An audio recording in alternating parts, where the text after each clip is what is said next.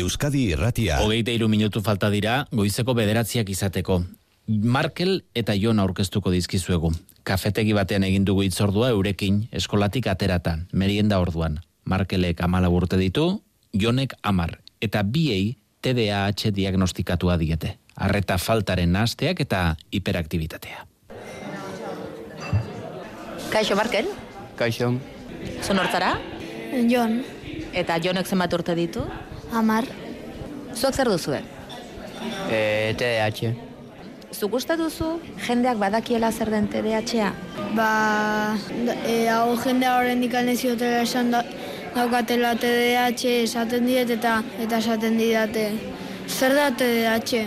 Jende gutxirekin gertatzen da, zeatik adin honetan ja jendea daka kultura generala gehiago. Ba, bueno, nik esplikatzen diet bestela. Gorputza igual ez zintzela geldirik gelditu eta igual atentzio falta pixkat. Urduritasuna. Noiztik? Bai, sei urte. Diagnostiko bat horri izan duela sei urte. Hmm, bai. Eta zuk? Orain dela lau urte edo, otxo gora bera. Orduan orain dauzkazu amar, sei Urte nituenean. Eta zuretzat zer da, Jon, zuretzat zer da TDAH-a? E, atentzio falta, urduritasuna eta ba, jazta. Batzutan oso lasaian naiz eta beste batzutan ba, oso urduri egoten naiz. Lagunan artean, hitz egiten duzue, galdetzen dizute, E, bai, jendizkiate galderak igual, ba, dakatelako kuriositatea edo, eta nahi dute jakin. Eta nik erantzuten diet normal. E, niri galdetu zeaten egun batean, askotan eukitzetelako medikamenduatik kentzen ditela gozea. Eta ba, nik esan nien, ez naizenean medikatzen, jat, jaten ditela kontrolik gabe, edo zein ordutan eta, baina, bueno, medikazioarekin kontrolatze edo beto jatearena. medikazioa noiz hartzen duzuzuk? E, hartzen dut goizetan eta gauetan edaten dut kafea mantentzeko gauean pixka tesna. Ba, gauean igual itetelako pixa edo, oza, ez naizelako mantentzen adi. Medikazio hartzen ari zarenetik, zuk nabaritu duzu diferentzia zu nola zauden? E, ba, urdu- urduritasun hori kentzen zait, ja ez naiz mugitzen hainbeste eta e, sentitzen naiz itzaria bezala. Neri asko inporta zaitz, estela oso arrotua egoten naiz, eta ez naiz ezerta zenteratzen gelan, eta gero lan egiterako orduan, e, mezakit zer egin behar den, eta bastante arduratzen naiz. Eta zuk ondo daramazu botikak hartzearen kontu hori, e, kosta izan zaizu edo...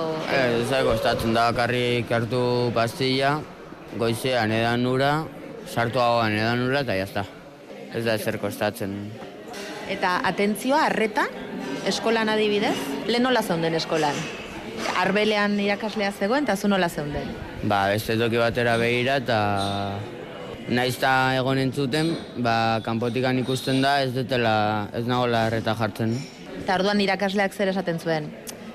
Markel, despistatu zara, Bai, hori da. Baina gero galdetzen zizkian gauzak eta, eta nik erantzuten nun ondo. Oraingo irakasleek dakate pixkat barneratua, orain ere bai daude psikologo asko zere gehiago, baina adibidez daude irurogeita bi urteko irakasleak txikora bera, helduenak, bai helduenak ba, ez, ez dutela asko kontrolatzen tema hori eta orduan uste dute na, e, daudela basilatzen baina ez da horrela. Hori esaten zuen nire lehenoko irakasleak.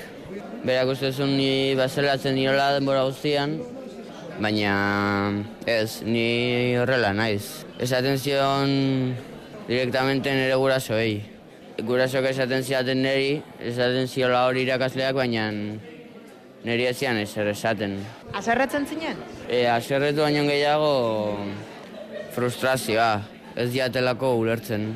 Bai. Askotan sentitu duzuzuk frustrazioa? E, irakaslekin ez, baina igual lagun artean edo. Hori bai. Ze goeretan sentitzen duzuzuk frustrazioa? Igual nago egiten tontuarena edo, eta esate dute, ez ez tonto, no seke. Baina nien naiz horrela egiten. Bagarri nago egiten pertsonai bat tontuarena. Baina horrek ez du zer ikusirik zure TDAH-arekin. Mm, ez dakit, nik uste bai ez. E, urduritasun hori dakatelatik, oza, eukitzagatik, korputzean. Ze, zer nahiko zenukete, igual ez duzu pentsatu inoiz, eh? Baina zer nahiko zenukete jendeak jakitea TDAH-eri buruz? E, beraiek kanpotikan ikuste dutela ez gaudela erreta jartzen edo, baina bakarrik gaude behiratzen beste toki batera. Entzuten ari gea, osea, bai ari gea entzuten.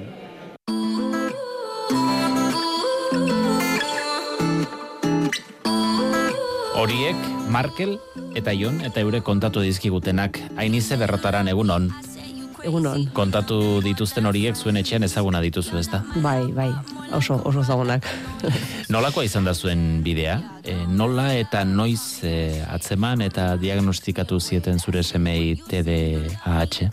bueno, ba, hasi ginen zarrenarekin, lehen da bizi, ba, sei urtekin edo, beti oso mugitua izan da, baina, bueno, ez dakizu ze puntu arte normala den, ez den normala, eta, bueno, pues, hasi ginen e, pixka bate horri, horri begira ikastolatik e, bideratuta ere bai, eta, bueno, e, frogak eta intzizkioten, eta esan ziguten, bueno, bat hor tendentzi bat edo joera bat, baina momentuz e, txikia zera oraindik e, zertan egiten hasteko baina bueno, e, beti importantea izan dela jarraitzea e, pos ordutegi batzuk eta bueno, rutina batzuk. Beraiek bestela despiste horiek eta mm, ba itentzezkielako gehiago markatu. Eta bueno, ba, horren horren inguruan genbiltzan eta pues aurrera aurrera egiten zuen oso azkarra zen eta ordun ba lortzen zuen alde batetik ez, ez bazen bestetik e, bos, gauzak lortzea, ez? Nolabait bere azkartasun gaitasun horrek estali egiten zuen arazoa. Hori da, hori da, bai, bai. Ordun pixka kosta, kosta, kosta egin zen, eta hamar urte zitunean ja frogak genizkion, eta bueno, ja izan zen, e, bai, baiezkoa, eta bueno, pues hor martxan hasi ginen, e, asoziaziora jun ginen, lehen bizikoz, eta bueno, hor guri asko lagundu digu beste familia batzuk ikusten, e, ze egoera dauden, egunerokotasun horretan ze, ze pautak eta ze trukoak eta erabili, e, eta batez ere zuk zu- e, zure burua pixka aztertuz, e, lau, aurra, aurre lagundu, eh? bestela beak arazoa dauka, baina zuk, zuk ez balio zu laguntzen, eta zure, zuk zure jorre, jarreraz behar zu pixka aldatzen, ez dezu ezer lortzen. Osea, orduan, bueno, pues jarri behar dezu beste leku batean, eta hasi, mm, horla hasi ginen, eta bueno, DBH arte ondo, baina hor ja ikusi genuen zerbait gehiago behartzula. Eta, bueno, pues, e, e, neuropediatra jo genuen, eta medikazioa eta e, eskaini ziguten, eta hasi ginen medikazioarekin, eta egia esan lagundu, lagundu egiten die. Bai. E, lehenengo etorri zen zaharrenaren e, diagnostiko hau, gero gazte, seme gazteenarena ere bai, ez da? Baita ere, bai, bai. Horrekin arrexago euki genuen, ba genekilako ja bizka bate bidea, eta bueno, naiz eta behaiek oso ezberdinak izan behaien artean, ba zituzten ezaugarru batzuk e, oso, oso antzekoak, eta bueno, sei urteko bileran, nire zen erratani beratzen ginen, esaten genuen, ostras, hau, guk hau bizi dugu. Ze ezaugarri ziren hoiek? E, hori, e, irakasleak esan dako gauzak, bi irakasle ezberdin, bi aurrez berdin, baina e, arreta ukitzea manten, e, kosta egiten zaio, e, ez du ez du atenditzen ondo, ez ditu etxeko lanak eta egiten, ez ditu esaten etxean e, ze gauza eraman behar dien, ze gauza behar diren, osea, zen berdina, osea, lau, lau urte beranduago, baina berdina entzuten, esaten, ostras, hau ja, hau ja, honekin lehenago hasiko gea. Eta, bueno, ba, ba hori, hori, Hmm. E, nola nahi ere zure bi semen kasuak arinak direla diozu. Bai, ez, ez, ez ditugu euki sekulan arazo potolorik. Osea, inguran euki dugun jendeak eta ere mm, asko lagundu digu. E, laguntzen dizu pixka jendea ezagutzen, zetik e, beti norbait ezberdina dagonean e, ematen du pixkete molestatu egiten dula, ez? Eta, bueno, e, ba guk sorte izan dugu, egia santa ikastoran ere bai sorte izan dugu. Hmm. Itxaso Marti, egunon, Kaixo, egunon. zuretzat ere Markel eta Joni entzundakoak ez dira, ez dira berriak, ezta? Ez, egunerokoa da. Neurologoa zara, neurologoa eta pediatra, neuropediatra, eta zure buru egora iristen dira TDAH kasu era honetakoak. E, ez dakienaren zat, TDAH edo arreta gabezi gabezia zer da? E, sindrome bati buruzari gara, gaixotasun bati buruzari gara? Bai, bueno, e, ne gustatzen zaite esatia hori sindrome badala eta ez gaixotasun bat, eta horren diferentzia zer da. Sindromea esan nahi du dazkala e, ezaugarri e, bere ezi batzuko, ezaugarri e, konkretu batzuk ez, eta dia hainitze kontau dituna. Arreta falta, batzutan impulsibidadeekin eta batzutan hiperaktibidadeekin lotuta. E, eta ba umearen ezaugar eta hori ere bai ba betidanik agertu behar da eta egoera diferentetan hori da pixkat sindromearen ezaugarriak. Eta ezaugarri batzuk era berdinean ematen direnean beti sindrome bari bati buruz hitz egiten dugu.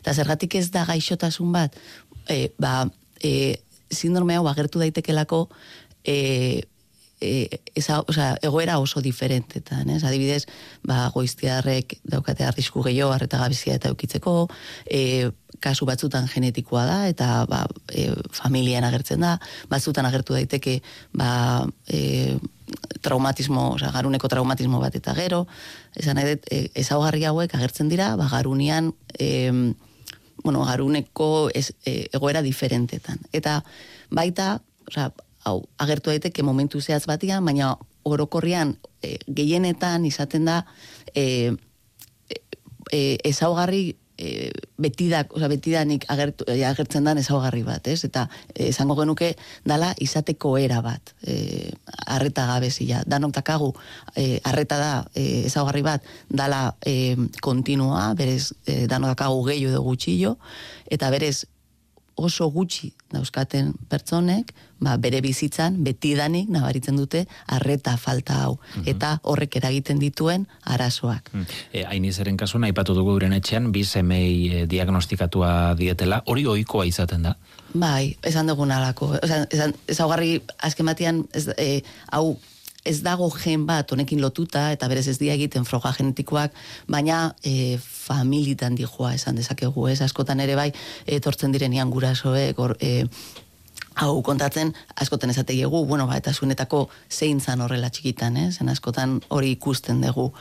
E, e, ere bai, nik ere bai askotan igual egiten deterlazioa, ba, igual altuerakin bezala, ez? Altuera e, da zeo zer, e, genetikoa, esango dugu zure gurasoak altuak badia, arrexago da zu altua izatia, eta txikiak badia, errexago da zu txikia izatia, ez? Ez da zuzenian gen baten ondorioz, baina bai ezaugarri hori familian juten da. Uh Eta DDAH-arekin batera, beste sindromeren bat, eh, beste erabateko e, gaitzen bat, edo e, izan hoi da, oikoa izaten da?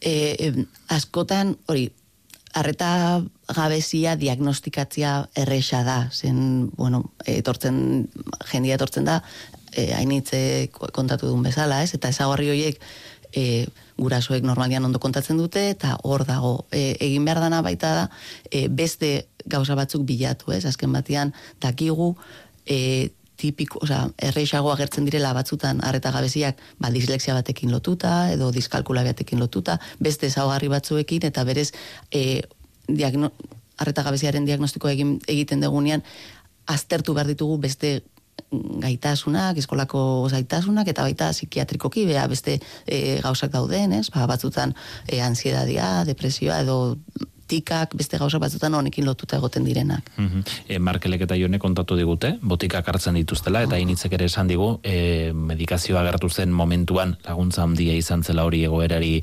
aurre egiteko. Hori da aurre egiteko modu bakarra, modu egokia? Ez, eta gaina... E, ez da hortik kasi behar, ez? Ez da lehenengo pausua izan behar. E, lehenengo pausua izaten da, bueno, ba, e, jakinaraztia e, zer dan arreta gabezia eta ulertzia zer dan, ez? Ba hori, nire ustez, e, izateko era badala, ez dala naite egiten duten gauza bat, e, horrek e, ostopo batzuk eta arazo batzuk sortzen dituela, eta nahi deguna da, e, bueno, nire kasuan umeekin, ume hoiei lagundu bere bizitza pixkat erresago izaten. Ez dituzu nahi umearen izaera aldatzia. Zen e, ezaugarri horiek izan dugun sindrome horren barruan ikusten dugu agarreta, agarreta gabezia dagoela, baina badaude beste ezaugarri oso positiboak, ez? Izaten dira ume e, alaiak, izaten dira ume espontaneoak, e, dazkate e, imaginazio asko, e, oso pertsona onak izaten dira gehienetan, e, berez ez dituzu aldatu nahi, bakarrik nahi diezu lagundu bere zaitasunetan, ez da? Eta horregatik gurasoi erakusten diezu, ba, zeintzu dian ezagarriak eta ze oztopo bilatu ditzakete, askotan eskolei erakutsi bertzaile hori, e, naiz eta e, hogei umetik batek e, arreta gabe zeuki ala ere berez horrek esan nahi du klase bakoitzian badagoela. Ez dago oso barneratuta oraindik eta askotan zailtasunak aurkitzen dituzte eskoletan. E, berez pixkat e, irakasle, gurasoei, umei behai ere bai irakutsi behar zaie, o azaldu behar zaie zer dan hau, eta askotan, ba hori, asoziazioak e, laguntzen du, beste familiek ezagutzia, e, badaude baita web horriak, eta liburuak, eta horrelako materialak laguntzen duna. Berez hori izaten da normalian lehenengo pausua. Uh E, medikuntzaren baitan bada korronte bat, e, pentsatzen duten profesionalak e, eta psikiatria esparruan dabiltzanak batez ere e, TDAHa bera ere e, sindrome bezala auzitan jartzen dutenak eta diagnostikoarekin e, gehiagitan diagnostikatzen dela edo errezegi diagnostikatzen dela diotenak oian justos. Bai, hitz egin dugu bere jakin egia esan alekin dugara mikrofono hauetan ere euren iritziak hartzen ez dute e, mikrofono aurrean hitz nahi izan, baina kontatu digute iritzi hori esaten dute eta batez ere psikiatriako profesionalak aurkitu ditugu ez bakarrak, psikologo batzuk ere bai, eta esaten dugute ez dutela ukatzen TDAH existitzen denik, e, izan ere laurogeita mabigarren urtean munduko osasun erakundeak berak onartu zuen gaitz kliniko gisa, baina esaten dugute momentu honetan gain diagnosi bat dagoela. Gehiagitan diagnostikatzen dela eta kasu horretan, kasu askotan, ba ume horrek ez duela sindromerik, aurrak mugituak direla, ba horregatik mugituak direlako, izaera kontua delako, eta baita ere esaten digute batzuetan hezkuntzak ere baduela ardura, ba familian etxean ikasitakoarengatik jokatzen dutela, jokatzen duten moduan. Eta hirugarren iritzi bat, e, diagnostiko hori ematen bada, e, botikak ematearen alde ez daude, ba esaten digutelako askotan botika horrek estali egiten duela aurrorrek berez duen zerbait hori eta ez dela beraien iritziz TDHA.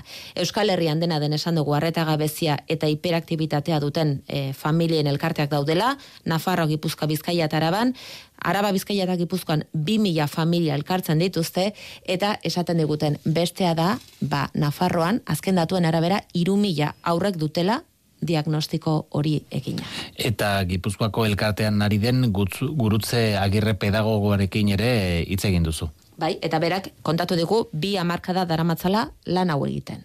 Aldatu da e, eskuntza aldetik e, gero eta formazio handiagoa dago irakasleengan e, asko kudeatzen da hori egotia, gurasoek de laguntza gehiago eskatzen dute, Baina egia da, que, ba, bueno, familia eta ikasketxea eta gero osakidetzarekin triangelu hori e, segitzen dago pixka bat kilikolo e, aulki horreri, ba, bueno, hanka bat falta zaio. E, familiei laguntza eskaintzekoa. Mm? Elkartea dago, egia da, elkartea dago, eta elkartean e, ikusten duguna da, ba, bueno, e, segitzen dugula diagnostikoa lortu eta gero, e, ba, psikiatrialdetik adibidez, e, ez da, la, basta, guk uste dugun laguntza emat, eskaintzen behintzat. Ez pribatetik ez osakidetzatik, ezaten nahi dute diagnostikoa jaso eta gero, horrekin batera behar beharrezkoa da, lanketa e, psikopedagogiko bat. Eta gaur egun e, hori ez da egiten, edo ez dago zutabe hori ez dago instituzionalizatuta, ez eskuntzan, ez e, osakidetzan. Hmm, TDAH dagoenik e, sinisten ez duten e, profesionalak tartean, eta eta horrek e, ondorioz e, familia hauek ez dutela nahi luketen laguntza hori jasotzen hori kontatu digu gurutzeak girrek, hain izan zuek topo egin duzu, e, egoera horiekin, e, hori esan dizueten profesionalekin? Mm, ez guk egia esan jo ditugun ateak eh, hasieran e, diagnostikoa lortzeko mm, beti ondo, osea ez dugu arazorik mm -hmm. E, zuzenean osakidetzatik egin ziguten, frogak ere egin da gero, eta ez dugu arazorik euki, alde hortatik ez. E, itxasozuk ezagutzen dituzu horrela pentsatzen duten profesionalak? Bai, e, a ber, alde batetik, egia da, e, esan dugun bezala, arreta gabezia izan daiteke bea bakarrik sintoma bat arreta gabezia eta egia da beste gauza batzuekin lotuta egon daitekela eta ez bakarrik e, arreta gabezia eta hiperaktibitatearen sindromearekin, ez da? Batzutan arreta gabezia bapatian agertzen da e, esango dugu ba igual DBH-en eta momentu hori arte e, arazorik uki ez duen ume bati ba igual diagnostiko hau egiten zaio eta bueno adi egon bar da ba igual beste gauza batzuk daude laspilan, eh, egon daitekela ba depresioak, arazoak eskolan, bulina, beste beste arazo batzuk. Baina ikusten dugunean ume bat betidanik horrela izan dela, betidanik umia ez dakala animo arazorik, e, e, egoera hori errepikatu indala di, momentu diferentetan, ba hor ikusten dugu, ba, hau, ba hori, aspalditik dakigula hau horrela dela, eta, eta, eta eragina dakala. E, Nei gustatuko litzaidake kontatzea posible bada, e, bai. e, nola e, jakintzan medikazioak eragina dakala. Pentsa, jendeak pentsatzen du medikazio hau berria dela eta orain dela amar urteko gauza badala eta hau enpresa e, farmazeutikuek e, e, asmatu dutela sindrome hau. Eta hau, e, mila behatzerun da irurogei urtean edo gutxi gora bera amarka da horretan, e, psikiatriko batean zeuden ume batzuk, momentu hortan deitzen zitzaion e, daño cerebral minimo. Esan ez, ume hauek zeo zer zeukatela, ez zala zeo zer grabia esango dugu, baina bereziak ziala, esakatela ba, izateko impulsiboak, hiperaktiboak, eta hori, eta froga bat egiteko, egin barzitzaien e, puntzio lumbar bat, eta horrek gero ematen du buruko mina. Buruko min hori e, tratatzeko, e, bueno, buruko min hori tratatzen da gaur egun bai estimulatekin, kafeenakin, eta momentu hortan eman zioten efedrina, dala pixkat e, metilfeniatoren antzekoa. Eta konturatu zian, asko, oza, asko lasaitzen zirela. Eta oso harrituta galitu zen, beraien psikiatra, konturatzerakoan, esan ez, haizu, oso mugituak diren umiei, ematen zaie, estimulantiak, eta lasaitu iten dia. Egin beharrian gehiago alterau, lasaitu iten dia. Eta hortik aurrera egin zian ja, lehenengo ensaio klinikuak, eta hortik aurrera medikazio hau e, existitzen dala. Berez, ez da zeo zer berria. Hmm. TDHA diagnostikatua duten e, aurren kopurua, e, lehen hainizek aipatu digu, berez hemen gilan badaudela gehiago ere, e, uste baino zabaldua dago dagoen sindromea da, eta gain diagnostikoa e, dagoela dioten hoien aurrean zer esango zenuk ez itxaso? Bueno, egin direnean, prevalentzia estudioak, orokorrian, mundu mailan edozein herrietan, e, prevalentziak antzekuak dira. E, behar bada igual, zaiena dana edo da jakitia noiz sindrome hau igual tratatu inbar da medikazioarekin edo ez, ez? Eta hori da pixkat puntua. Eta noiz esaten dugu tratatu behar dela medikazioarekin. Tratatu inbar da, e, hori, izateko era honek arazoak ematen dizuenian bizitzan, zure bizitz no, bizitzan normal egiteko. Bai etxian gatazkak daudelako, bai lagunekin gaizki zaudelako, autoestima, e, autoestima eragina dakalako, eta eskolan e, gauzak gaizki dihoaztelako. Egia da, behar bada, ume berdina, sintoma berdinekin, beste mundu batean edo beste gizarte batean, behar bada ez zun ezer beharko, ez? E, e, eskolan ondo juteko edo edo ez dakit edo bizitzeko. Baina gaur egun eskola dan bezala eta e, daskan e, Osa, eskatzen digunekin, ez, ba, ba, ba askotan medikazio behar da.